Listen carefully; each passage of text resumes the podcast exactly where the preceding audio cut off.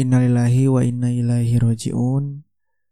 Telah berpulang ke rahmatullah Vanessa Angel. Uh, Dan gue turut berduka Atas kepergiannya beliau Dan suaminya Yang tepat pada hari ini 4 November 2021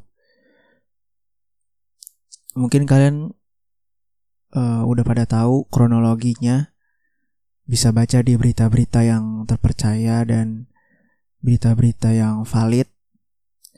Tapi gue di sini mau episode ini bertujuan untuk uh, eh, gue menyatakan sikap kalau gue nggak setuju sama media-media dan orang-orang yang ngupload uh, video kecelakaannya beliau ataupun foto-foto beliau saat di jalanan tolnya dan di-share di media sosial gua menentang itu. Makanya gue bikin episode ini untuk menyatakan sikap bahwa gua tidak begitu. Gue mendukung uh, untuk tidak menyebarkan foto-foto ataupun yang tidak nyaman untuk keluarganya Vanessa Angel dan suaminya ataupun keluarga dari mereka gitu. Kenapa gue uh, sampai mau bikin episode ini karena dari Twitter itu banyak banget uh, apa ya informasi mengenai meninggalnya beliau tapi dengan ditambahi bumbu-bumbu yang sebenarnya nggak layak dan nggak beretika untuk dikeluarin gitu di hari beliau meninggal dunia. Awalnya gue nggak terlalu uh, apa ya peduli, gue peduli tapi gue nggak terlalu sama sikap-sikap mereka gitu loh. Tapi pemicu utamanya ketika gue lagi lihat Instagram terus gue dapat kabar duka itu kan gue bener-bener shock banget karena gue bisa sebegininya abis nonton Tonight Show. Tonight Show yang premier yang bareng sama Vanessa Angel. Di situ uh, Kak Desta sama Kak Vincent ngulik Vanessa Angel dengan dengan bagus. Nggak yang ya nggak yang bikin dia trending nggak yang kasus-kasusnya dia nggak yang uh, skandal-skandalnya dia. Sama sekali. Tapi Kak Desta sama Kak Vincent itu nanyanya tentang bagaimana mereka pulih bagaimana mereka bangkit bagaimana cara mereka mengcounter itu semua. Dan menjadi orang yang lebih baik. Itu itu yang bikin Tonight Show dan Tonight Show premier bintang tamunya pada nyaman-nyaman, nyaman gitu. Kayak Zara, Disti dan beberapa artis dan selebriti lain uh, lebih nyaman dan suka banget sama Tonight Show selagi, selain itu lucu dan juga hostnya pun ya asik dan bikin nyaman orang. Jadi dan gue bisa dilihat, gue bisa lihat dari situ sikap Vanessa Angel dan Vanessa Angel beliau sebagai orang sebagai manusia itu dari masalah yang dia udah alamin itu gue ngeliatnya tuh kayak gue gue uh, keren aja gitu dia. Gila ya itu itu berat banget. Dan bahkan dia pernah bilang di Tonight Show premiere itu di episode kalau dia emang udah ada rencana bunuh diri gitu kalau nggak salah tapi dia akhirnya bisa menguatkan gitu. Ini kalau nggak salah ya. Gue khawatir gue takutnya lupa tapi correct me if I'm wrong. Tapi akhirnya dia bisa survive dari segala macam omongan netizen atau teman-temannya. Bahkan dia bilang juga di situ kalau setelah skandal dan kasus itu banyak teman-teman yang ninggalin dia gitu. Dan dia juga beruntung di satu sisi jadi tahu mana temen yang beneran teman dan mana yang enggak. Karena ada yang ngeblok dia beliau. Ada yang nge, ada yang ngeblok beliau. Ada yang ngejauhin beliau. Ada yang hilang aja gitu dari kehidupannya. Beliau. Jadi kayak gue if if kalau gue mengalami hal yang seperti Kak Kak Eca ya kalau kata anak Twitter sebutnya kalau yang udah akrab panggilannya Kak Eca.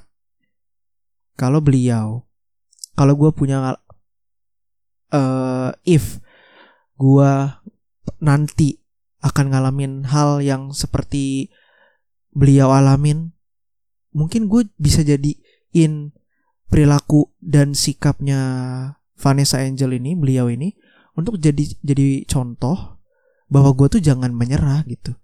Ketika gue dihadapin masalah yang sangat-sangat berat gue jangan menyerah. Toh ini Vanessa Angel yang dia itu udah public figure dia selebriti terus dapat kena kasus yang berbagai macam banyaknya tapi dia tetap bisa survive dan ya jadi hidupnya jadi lebih baik gitu sekarang.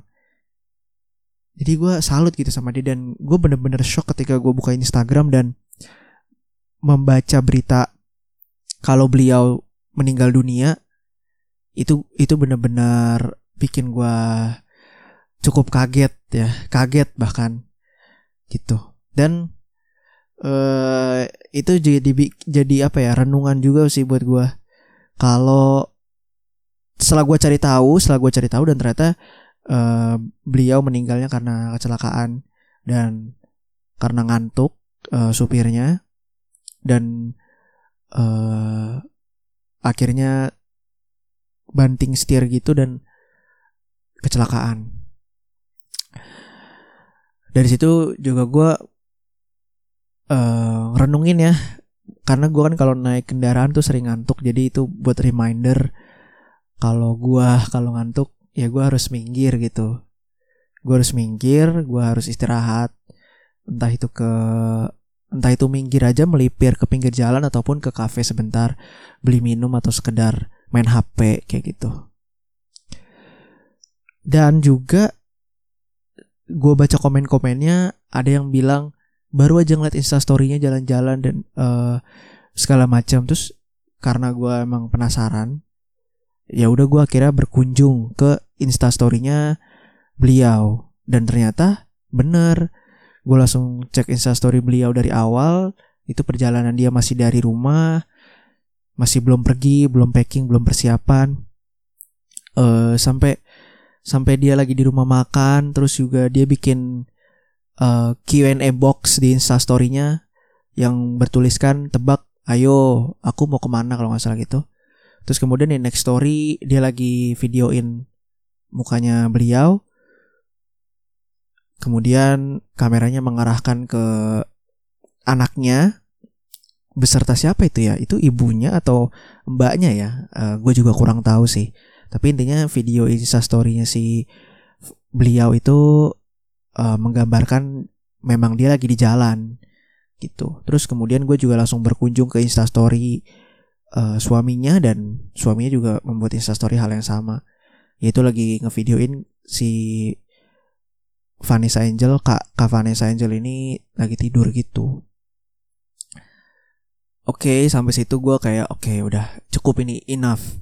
Jadi uh, kayak gue tuh kenapa gue pengen lihat? Karena uh, kematian tuh deket. Gue jadi gue jadi apa ya? Uh, gue jadi muhasabah diri. Beneran ini beneran. Gue jadi muhasabah diri. Kenapa?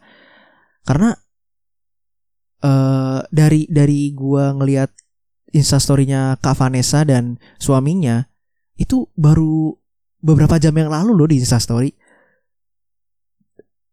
maksud gue beberapa jam yang lalu dia bikin instastory beliau masih diberikan hidup uh, dan kesempatan hidup untuk sama Allah Subhanahu wa taala gitu untuk hidup. Tapi beberapa jam setelahnya uh, kesempatan itu di diambil sama Allah Subhanahu wa taala juga. Jadi gue kayak Insta story itu berupa bukti bahwa untuk gue ini loh hidup tuh sesebentar ini. Apakah Kak Vanessa dan dan suaminya expect kemungkinan besar kan enggak. Jadi dengan dia bikin Insta story dan tiba-tiba ada kejadian seperti ini itu membuat gue renungan banget buat gue bener-bener renungan buat gue aduh gue gue karena Instastory kan deket sama kita ya.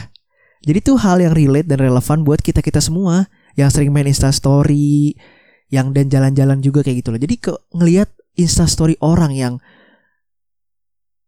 yang posisinya ada di tempat yang sama di saat uh, beliau meninggal itu bikin gue hatinya tuh gak enak gitu. Kayak hatinya tuh merasa gak nyaman karena lu tuh siapa sih tang lu masih banyak salahnya banyak dosanya.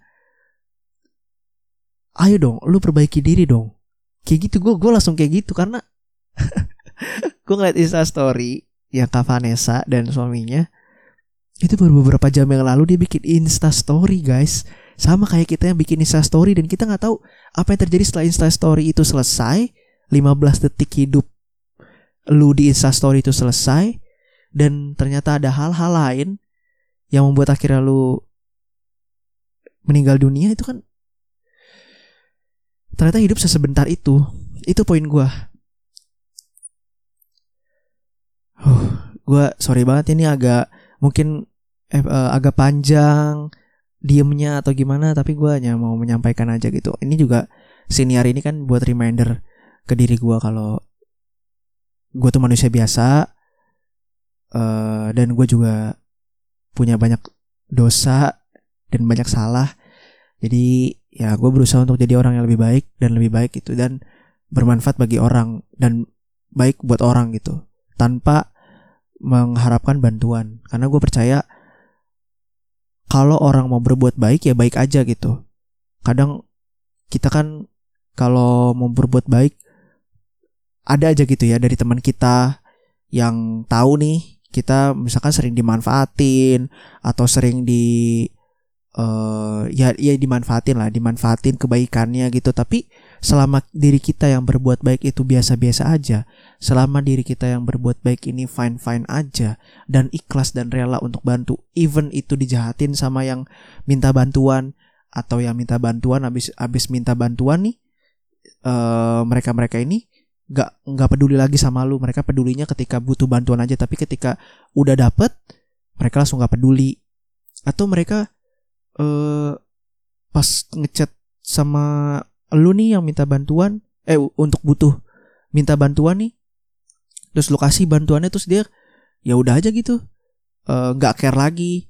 Masih apa ya dia kayak nggak terlalu peduli lagi sama lu. Padahal pas minta bantuan tuh dia care care parah. Tapi setelah selesai dari urusan bantu-bantu ini dia akhirnya langsung nggak peduli lagi dia ya dia nggak peduli lagi sama lu dia nggak mau temenin lu dia nggak ngajak nongkrong lu dia juga nggak ngasih lu imbalan dan segala macem. Dan apalagi yang paling parah dia malah jahatin lu gitu dengan verbal ataupun non verbal nah tapi selama orang baik mau berbuat baik kalau kalau ini bagi gue ya gue tidak memaksakan kalian untuk bisa uh, sama kayak gue itu ya baik aja.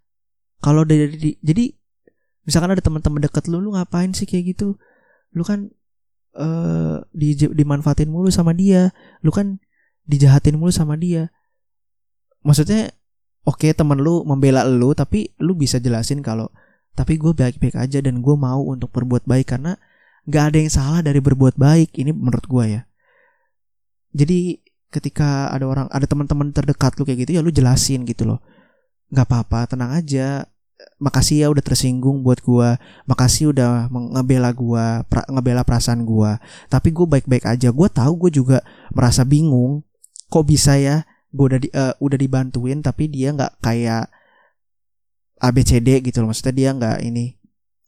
Ya tapi intinya gue mau berbuat baik ya udah gitu habis itu gue lepas dan itu juga mungkin bagian dari orang baik kan selalu akan belajar ikhlas ya selalu akan belajar menjadi lebih baik dan lebih baik. Nah mungkin dengan dia seperti itu, itu lagi dilatih untuk dia belajar ikhlas gitu. Ketika dia dibantuin, terus orang itu ngejahatin ataupun ngebodoh amatin, nggak maksudnya kayak langsung gak ditemenin lagi gitu. Pas minta bantuan, eh pas butuh bantuan ditemenin. Pas bantuannya udah dikasih langsung gak peduli. Nggak ditemenin nggak diajak nongkrong nggak diajak main atau nggak diajak ngobrol di telepon atau apa segala macam. Nggak dibantuin tugas atau apa nggak dibantuin project nggak dikasih project nggak dikasih imbalan atau nggak dikasih kesempatan ABCD di kantor di mana di organisasi ataupun di circle-circle-nya gitu. Ya ya udah. Jadi dia belajar untuk ketika dia nggak dikasih itu semua ya nggak apa-apa nggak peduli. Karena orang karena orang baik dan ikhlas bantu adalah bantu. Jadi kita berhenti dibantu gitu. Ketika kita udah ngasih bantuan ya udah stop di situ. Jangan mengharapkan imbalan jangan mengharapkan uang jangan mengharapkan pertemanan jangan mengharapkan nongkrong duit uh, apalagi ngobrol telepon main ah macam-macam udah pokoknya. Nggak usah gitu. Jadi menurut gue ketika lu di, dikasih kesempatan untuk itu dikasih kesempatan untuk berbuat baik dan orang yang lu kasih bantuan ternyata dia malah berbuat yang jahat sama lu entah itu tadi ngejahatin lu ataupun ngediemin lu ya ya itu itu adalah kesempatan yang lu harus manfaatin untuk bisa belajar jadi lebih baik lagi gitu untuk jadi lebih ikhlas lagi. Lu udah ikhlas tapi harus bisa lebih ikhlas lagi kan gitu loh. Jadi lihat itu adalah sebagai peluang dan kesempatan untuk menjadi orang yang lebih baik.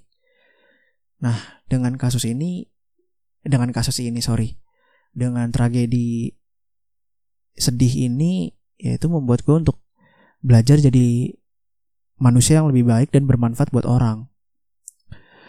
Kemudian gue lihat-lihat lagi di Instastory, di Instastorynya di timeline gue ya, itu ada satu uh, kakak tingkat gua di jurusan gua yang bikin instastory dan sayangnya uh, ini gue back to main topic ya soal yang upload foto jasad si kak Vanessa. Itu ada cutting gue yang ngepost lebih ngepost atau, atau nge-repost sih nge-repost story temennya dia yang lagi nonton bareng satu WhatsApp yang menampilkan uh, jasad beliau tergeletak di jalan tol. Itu gua dan bener-bener gak disensor, itu bener-bener kamera menghadap ke jenazah beliau Kak, Kak Vanessa. Itu gua gua bener-bener gak nyangka sih kenapa cutting gua merepost itu gitu. Padahal itu bukan hal yang seru, itu bukan hal yang menurut, itu bukan hal yang tren, itu itu sama sekali tidak beretika, itu sama sekali tidak baik. Gue jujur kaget dan gue nggak bisa apa-apa, karena ya gue belum punya ilmunya juga untuk bisa negur siapa gue negur-negur gitu. Jadi gue gue belajar untuk ngendalin diri gue dulu aja. Setidaknya tuh diri gue nggak melakukan itu. Ketika ada orang yang ngelakuin itu ya gue kayak ya ya udah deh gitu. Gue bisa apa? Gue nggak punya kendali gue nggak punya power untuk itu. Jadi ketika gue lihat instastory itu gue bener-bener kaget kok bisa? Gitu loh. Gue sampai maksud gue, gue itu nggak disensor dan itu bener-bener dari post dan mereka nonton bareng dan itu menurut gue memilukan memilukan dan uh, gimana ya? Semoga cutting gue uh, instastorynya udah di delete ataupun dia bisa menyadari bahwa perbuatannya itu salah.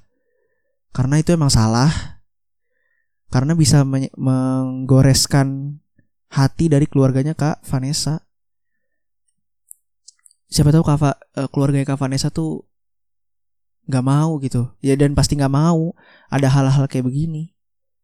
Dan apalagi ditampilin dan ditonton orang banyak gitu sebagai tontonan. Itu kan menurut gue udah parah banget. Nggak ada rasa simpatinya sama sekali sebagai manusia gitu. Semoga aja uh, orang itu cutting gue bisa berefleksi diri dan bisa jadi lebih baik juga. Dan yang paling gue respect ada ada, ada instastory teman gue nih kalau yang kayak gini-gini gue udah sebut namanya nih Namanya Denalda Afifa, teman gue. Halo Denal, respect. kenapa gue respect karena di saat eh tragedi sedih ini Denalda merepost posan dari NKCTHI. Ya di mana mungkin aja kalau si Denalda gak nge-repost itu, gue gak bakal baca. Tapi Denalda nge-repost itu, dan menurut gue itu adalah dampak positif. Karena ya kita tahu siapa yang meninggal dari banyaknya berita media yang ngeblow up, dan NKCTHI hadir untuk bisa membuat kita semua merefleksikan diri gitu. Jadi Denalda nge-repost posan NKCTHI yang di mana isinya itu ya isinya itu adalah yang gue tadi bilang di awal ternyata di akhir hidup itu untuk bisa memberikan kebaikan buat orang. Jadi ketika kita berbuat berbuat baik kepada orang, orang-orang akan bisa baik juga ke kita. Ataupun kalau mereka nggak baik ke kita, setidaknya kita udah baik ke mereka. Jadi di posan NKCTI itu benar-benar merefleksikan ke diri gue kalau harta dan semua semuanya itu pada akhirnya jadi beneran nggak penting. Dan pada akhirnya juga kita sebagai manusia akan meninggalkan dunia ini. Dan yang diingat hanyalah kebaikan-kebaikan yang kita buat di dunia bagi orang-orang. Apa manfaat kita di dunia untuk orang-orang. Dan posan NKCTI itu menurut gue sangat-sangat powerful di saat media-media lain tuh ngeblow up dengan cara yang gue nggak habis pikir juga. Jadi jadi terima kasih Denal karena lu nge-repost itu ke instastory lu, gua salah satunya yang kena dampak positifnya dari dari repostan lu itu Nal. Jadi thank you banget udah spread positivity uh, untuk semuanya. Dan yang gua mau bahas terakhir adalah soal media. Jadi lanjut lagi ke Twitter, gua dapat dari tweetnya Edo Bening kayak dia nge-tweet parah banget ya ada agensi asuransi yang langsung ngejelasin uh, pentingnya asuransi biar biar nggak A B C D dan uh, ada replyannya yang ngasih tahu bukti kalau yang ini ya bang? Kayak gitu. Terus gue baca kan di situ dan itu bener-bener menurut gue udah kelewatan banget. Jadi ada insta story dia itu adalah dokter cewek dia adalah agen asuransi kemudian dia ngepost fotonya Kak Vanessa dan mobilnya yang kecelakaan itu yang hancur. Kemudian dia bikin-bikin tulisan kalau inilah pentingnya asuransi. Eh, nggak uh, apa-apa emang susah ya? Apa? Kan nggak susah nge, nge ngenyisihin lima ratus ribu uh, per bulan untuk anak dan macam-macamnya nanti bisa satu miliar dan segala macam itu menurut gue wow wow kok bisa gitu loh kok bisa? Gue bener-bener nggak habis pikir dan gue makin shock gitu ya sama Indonesia ini. Bisa ya kayak gitu loh. Ini hari ini bener-bener di hari pertama bukan hari pertama bahkan di di jam-jam masih beliau tuh masih belum dievakuasi gitu. Tapi kok bisa agen asuransi ini kayak gitu gitu. Ini satu orang ya. Dan dia dia juga ngetek nama asuransinya dan gue nggak mau itu ya lu silakan lihat sendiri aja cari tahu sendiri di Twitter. Itu bener-bener gue murka gitu yang pertama gue lihat dari instastory cutting gue pas gue ke twitter ternyata ada juga yang manfaatin itu yang manfaatin tragedi tragedi ini untuk bisa iklan dan oh my god dan promosi itu bener-bener nggak beretika banget sih. Itu gila banget sih. Udah kelewatan sih menurut gue dan uh, yang nggak kalah menyedihkan adalah media-media yang di TV, yang ada di TV dan yang ada di media online juga sama aja. Setahu gua uh, Tempo, CNN, uh, Kumparan, terus uh, apalagi Trans TV, Insert, apalagi tadi. Pokoknya banyak deh. Menuliskan artikel inilah mobil SUV biar nggak kecelakaan kayak mobil Vanessa. Inilah uh, tes dra tes tes crashnya mobilnya Vanessa. Vanessa pernah kena kasus A, Vanessa kena kasus B. Vanessa kenapa ya yang diungkit-ungkit itu tuh kasus-kasus dia yang dia tuh udah yang pertama itu udah lewat dan yang kedua dia udah berdamai dengan itu. Maksud gue ini media gimana sih? apakah memang lu mengedepankan traffic daripada kemanusiaan gue bener-bener gak habis pikir gitu seandainya gue kerja di media yang kayak begitu gue kayaknya keluar deh. Seandainya gue kerja di media itu dan gue juga sebagai selebriti di sini atau artis deh gue misalkan gue penyanyi pelukis ataupun apa ya dancer stand komedi stand komedian kan artis tuh. Kalau selebriti kan setahu gue kayak ya udah cuman heboh heboh doang aja gitu dia. Misalkan nih gue gua gua artis atau selebriti gue gitu deh. Terus ketika misalkan gue meninggal dunia terus media-media ngeblow up apa apa masalah yang gue pernah alamin dulu. Contoh saat gue hidup dulu gue pernah uh, kena masalah narkoba. Ataupun gue kena masalah pergaulan bebas. Seks bebas. Atau apa pun lah yang parah-parah. Tapi akhirnya gue survive dan sampai hari ini gue hidup dan bisa jadi manusia lebih baik gitu. Tapi saat gue meninggal tiba-tiba itu blow up lagi. Wah maksud gue ini media-media ini ketika lu ada di posisinya Kak Vanessa dan suaminya mau nggak lu digituin? Ketika lu meninggal dunia terus orang-orang langsung eh, itu dia yang ini ya Ge. Ini dia yang ini. Terus di post di media sosial. Kelakuan-kelakuan lu yang dulu-dulu. Astagfirullahalazim duh sampai mohon ampun gue kepada Allah. Nggak habis pikir gue gue bener-bener gak habis pikir.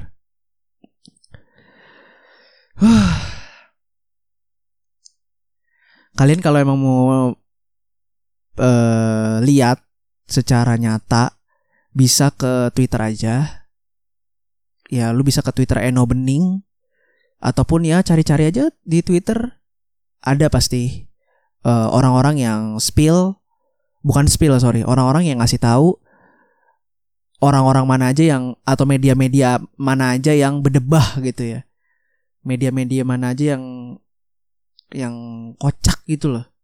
Yang nggak punya kemanusiaan yang nggak punya etika yang nggak punya empati dan simpati ke orang lain ke manusia lain. Kacau. Kacau banget. Kacau banget. Uh, ya udah untuk untuk informasi gue kasih tahu aja deh ya ntar gue gua coba cek dulu uh, Twitter. Uh, ini mana ya namanya itu? Oh ini dia.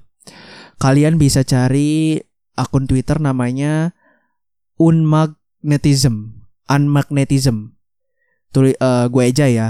U n m a g n e t i s m unmagnetism unmagnetism. Di situ dia bikin thread yang isinya adalah media-media mana yang memperlakukan kasus atau tragedi ini tidak manusiawi dan hanya mementingkan traffic. Dan nggak cuma media juga. Ada med, uh, nggak cuma media ini termasuk televisi i i news. Nih gue lihat juga ya i news.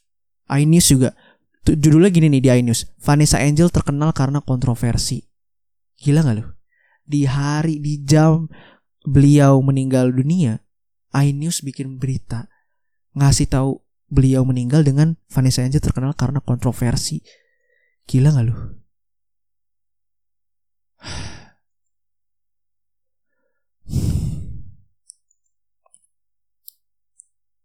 Gokil.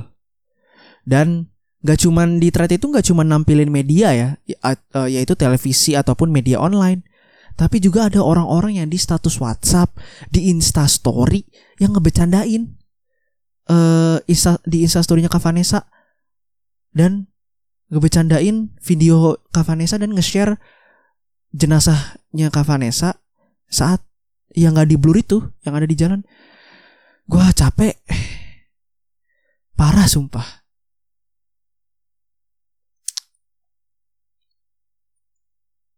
Gila loh itu. Gila. Jadi semoga uh, yang mendengarkan siniar ini bisa dapat perspektif baru ketika ke depannya nanti besok, lusa, minggu depan atau bulan depan atau tahun depan ataupun malam ini kalau ada kasus-kasus atau teman-teman kita di sekeliling kita yang meninggal dunia karena kecelakaan atau apa pun itu, artis, selebriti, stand up komedian, filmmaker atau siapa pun lah orang-orang yang kita cintai, yang kita sukai gitu, role model kita meninggal dunia. Dan ada yang nyebar foto jenazah, foto jenazah, video jenazah ataupun apa pun lah yang berkaitan sama mereka yang meninggal dunia tolong stop di stop di kita.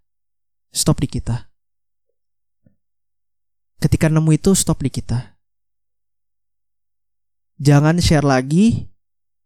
Jangan even itu personal chat even itu personal chat karena kita nggak tahu teman-teman kita juga mungkin lagi iseng dan berdebah akhirnya nyebar lagi dan kita juga akhirnya kita udah lepas kontrol teman kita ini yang kita percaya tapi akhirnya dia nggak bisa dipercaya dan dia nge-share ke temannya yang yang dia pikir dia percaya sama temennya yang ini tapi ternyata teman yang ini kayak biasa-biasa aja. Nggak nganggep kepercayaan tem uh, teman kita yang kita kasih misalkan gitu. Dan akhirnya nyebar nyebar nyebar nyebar nyebar. Semoga ini mendapat uh, semoga kami mendapatkan perspektif baru dan mari kita doakan Kak dan suaminya dan uh, orang-orang yang meninggal dunia di tragedi tersebut diterima kebaikannya dan amalnya di sisi Allah Subhanahu wa taala. Amin. Dan uh, semoga keluarganya diberikan kesabaran dan kekuatan untuk bisa sabar dan tabah menerima ujian dan cobaan dari Allah Subhanahu wa taala dan semoga teman-temannya Kak Vanessa, circle-circle Kak Vanessa dan orang-orang yang pernah berkarya bareng sama Kak Vanessa itu bisa dilapangkan juga hatinya untuk bisa menerima dan juga uh, semoga lingkungannya Kak Vanessa dan suami uh, diberikan kesehatan, diberikan keberkahan oleh Allah Subhanahu wa taala doa yang terbaik buat Kak Vanessa dan suaminya. Dan semoga teman-teman gua khususnya ya, teman-teman gua deh yang merasa gua temen lu. gua kan gak bisa bilang lu teman gue juga ya. Maksudnya siapa tahu lu nggak nggak nganggap gua temen ya kan. Tapi yang merasa gua adalah temen lu. Yang merasa bintang permata adalah teman gua gitu terima, ter, se, uh, pertama terima kasih kalau lu udah nganggap gue adalah sebagai temen lu atau teman kalian thank you kalau lu nganggap gue adalah temen lu please gue harap lu ngelakuin apa yang gue lakuin itu untuk tidak menyebarkan foto jenazah video jenazah siapa pun itu yang meninggal dunia entah itu temen lu role model artis selebriti ah, siapa pun itu. Nggak perlu. Nggak perlu nggak usah karena itu akan menyakiti keluarga yang sedang ditinggalkan. Dan itu benar-benar nggak punya empati dan nggak beretika sama sekali. Jadi ketika ada orang-orang yang kita kenal kayak gitu dan kita nggak punya kontrol untuk bisa bilangin dia nggak apa-apa. Nggak apa-apa. Kita kontrol apa yang bisa kita kontrol, yaitu diri kita sendiri. Jadi ketika lu ngelihat ada teman lu dan lu tuh nggak deket sama dia, lu cuman kayak teman aja gitu. Dan kalau misalkan lu bilang kan khawatirnya nanti malah jadi perbincangan dan segala macam. Jadi gue saranin, gue saranin ya udah diemin aja, cukup tahu gitu ya, cukup tahu dan biarkan hati kita berdoa untuk supaya uh, orang-orang yang kayak gitu bisa diberikan uh, apa ya di, di, disadarkan oleh Allah Subhanahu Wa Taala kalau perbuatan itu tuh tidak baik gitu. Gue bener-bener nggak habis pikir sih. Jadi terima kasih semuanya dan kalau misalkan memang kalian mau bilangin ya pastiin bahwa itu adalah teman dekat kalian yang bisa kalian yang mungkin kalian sering chatan, kalian sering teleponan, zoom bareng, jimit bareng, discord bareng. Mungkin itu ada ada peluang untuk kalian bisa kontrol uh, orang itu bukan kontrol sih lebih tepatnya untuk bilangin orang itu kalau perbuatan dia salah tapi ketika kita udah bilangin dia terus dia kayak ya udah sih tang kan gue gini gini gini gitu. Ya udah abis itu oh ya oke oke gitu. Karena itu bukan hak kita lagi. Setidaknya kita udah mengingatkan. Tapi mengingatkan di sini bukan ke semua ya teman-teman. Ini gue kasih tahu aja. Ketika kayak kayak contoh nih cutting gue nah gue sama cutting gue tuh jarang banget cetan. Bahkan hampir nggak pernah. Tapi gue kenal sama dia dan dia kenal juga sama gue tapi kenapa gue nggak bilangin walaupun gue tahu perbuatan dia salah? Karena gue tidak punya kuasa, tidak punya power, tidak punya uh, apa ya? Iya nggak punya power dan dan gue tidak cukup dekat sama dia gitu. Jadi ketika gue bilangin dia itu benar-benar menurut gue ya, menurut gue tuh gue juga nggak punya adab gitu. Itu sih menurut gue. Yang penting tuh di sini adab, guys. Adab itu lebih dari ilmu ketika lo berilmu tapi nggak punya adab ya contohnya kayak si agensi tadi tuh agensi yang tadi tuh yang agen asuransi punya ilmu gak? Punya, pinter pasti. Orang dia ngebahas ABCD tentang asuransi, tentang finansial, harus nabung berapa untuk untuk bisa dapat satu miliar di di asuransi dan segala macem. Pinter dia, tapi punya adab gak? Enggak tuh menurut gue. Dengan dia dia ngasih tahu kayak gitu di saat jam Kavanesa baru meninggal dunia, gua rasa itu nggak punya adab sih ya jadi adab ya guys. Uh, kenapa gue akhirnya nggak bilang sama cutting gue ya karena gue nggak punya power dan gue merasa yang bisa gue kontrol sekarang adalah diri gue sendiri. Jadi gue cukup tahu dan gue mendoakan supaya cutting gue itu bisa sadar bahwa perbuatan itu salah dan ke depannya ketika ada hal-hal yang kayak gitu lagi dia nggak asal repost gitu. Itu yang bikin itu bukan insta yang bikin insta story itu bukan dia. Tapi ada temennya dan dia in frame dan ngetek Nah kan kalau ngetek di story bisa di repost atau enggak kan? Tapi cutting gue memilih repost dan menunjukkan video Kak Vanessa yang meninggal dunia di ter tergeletak di jalan tol. Dan itu menurut gue Gue kaget banget. Kok bisa Cutting gue kayak gitu? Ya gue doain aja semoga dia Bisa jadi lebih baik lah. Sama kayak gue juga semoga gue bisa jadi lebih baik lagi. Itu aja semua teman-teman. Uh, terima kasih. Kalau ada kritik kalau ada kritik buat gua bisa DM ataupun kalau kalian yang punya nomor WhatsApp gua boleh banget untuk PC gua kalau ada kritik kalau ada masukan atau apa pun itu gua akan sangat berterima kasih sih terima kasih yang udah denger sampai menit ke 37 ini dan gue minta maaf karena kepanjangan lebih dari 20 menit uh, ya kalau kalian bisa denger sampai sini sih gue berterima kasih banyak uh, berterima kasih banget. Itu aja, thank you. Gue punya Permata, sampai jumpa di episode selanjutnya di Siniar Jurnal Pribadi.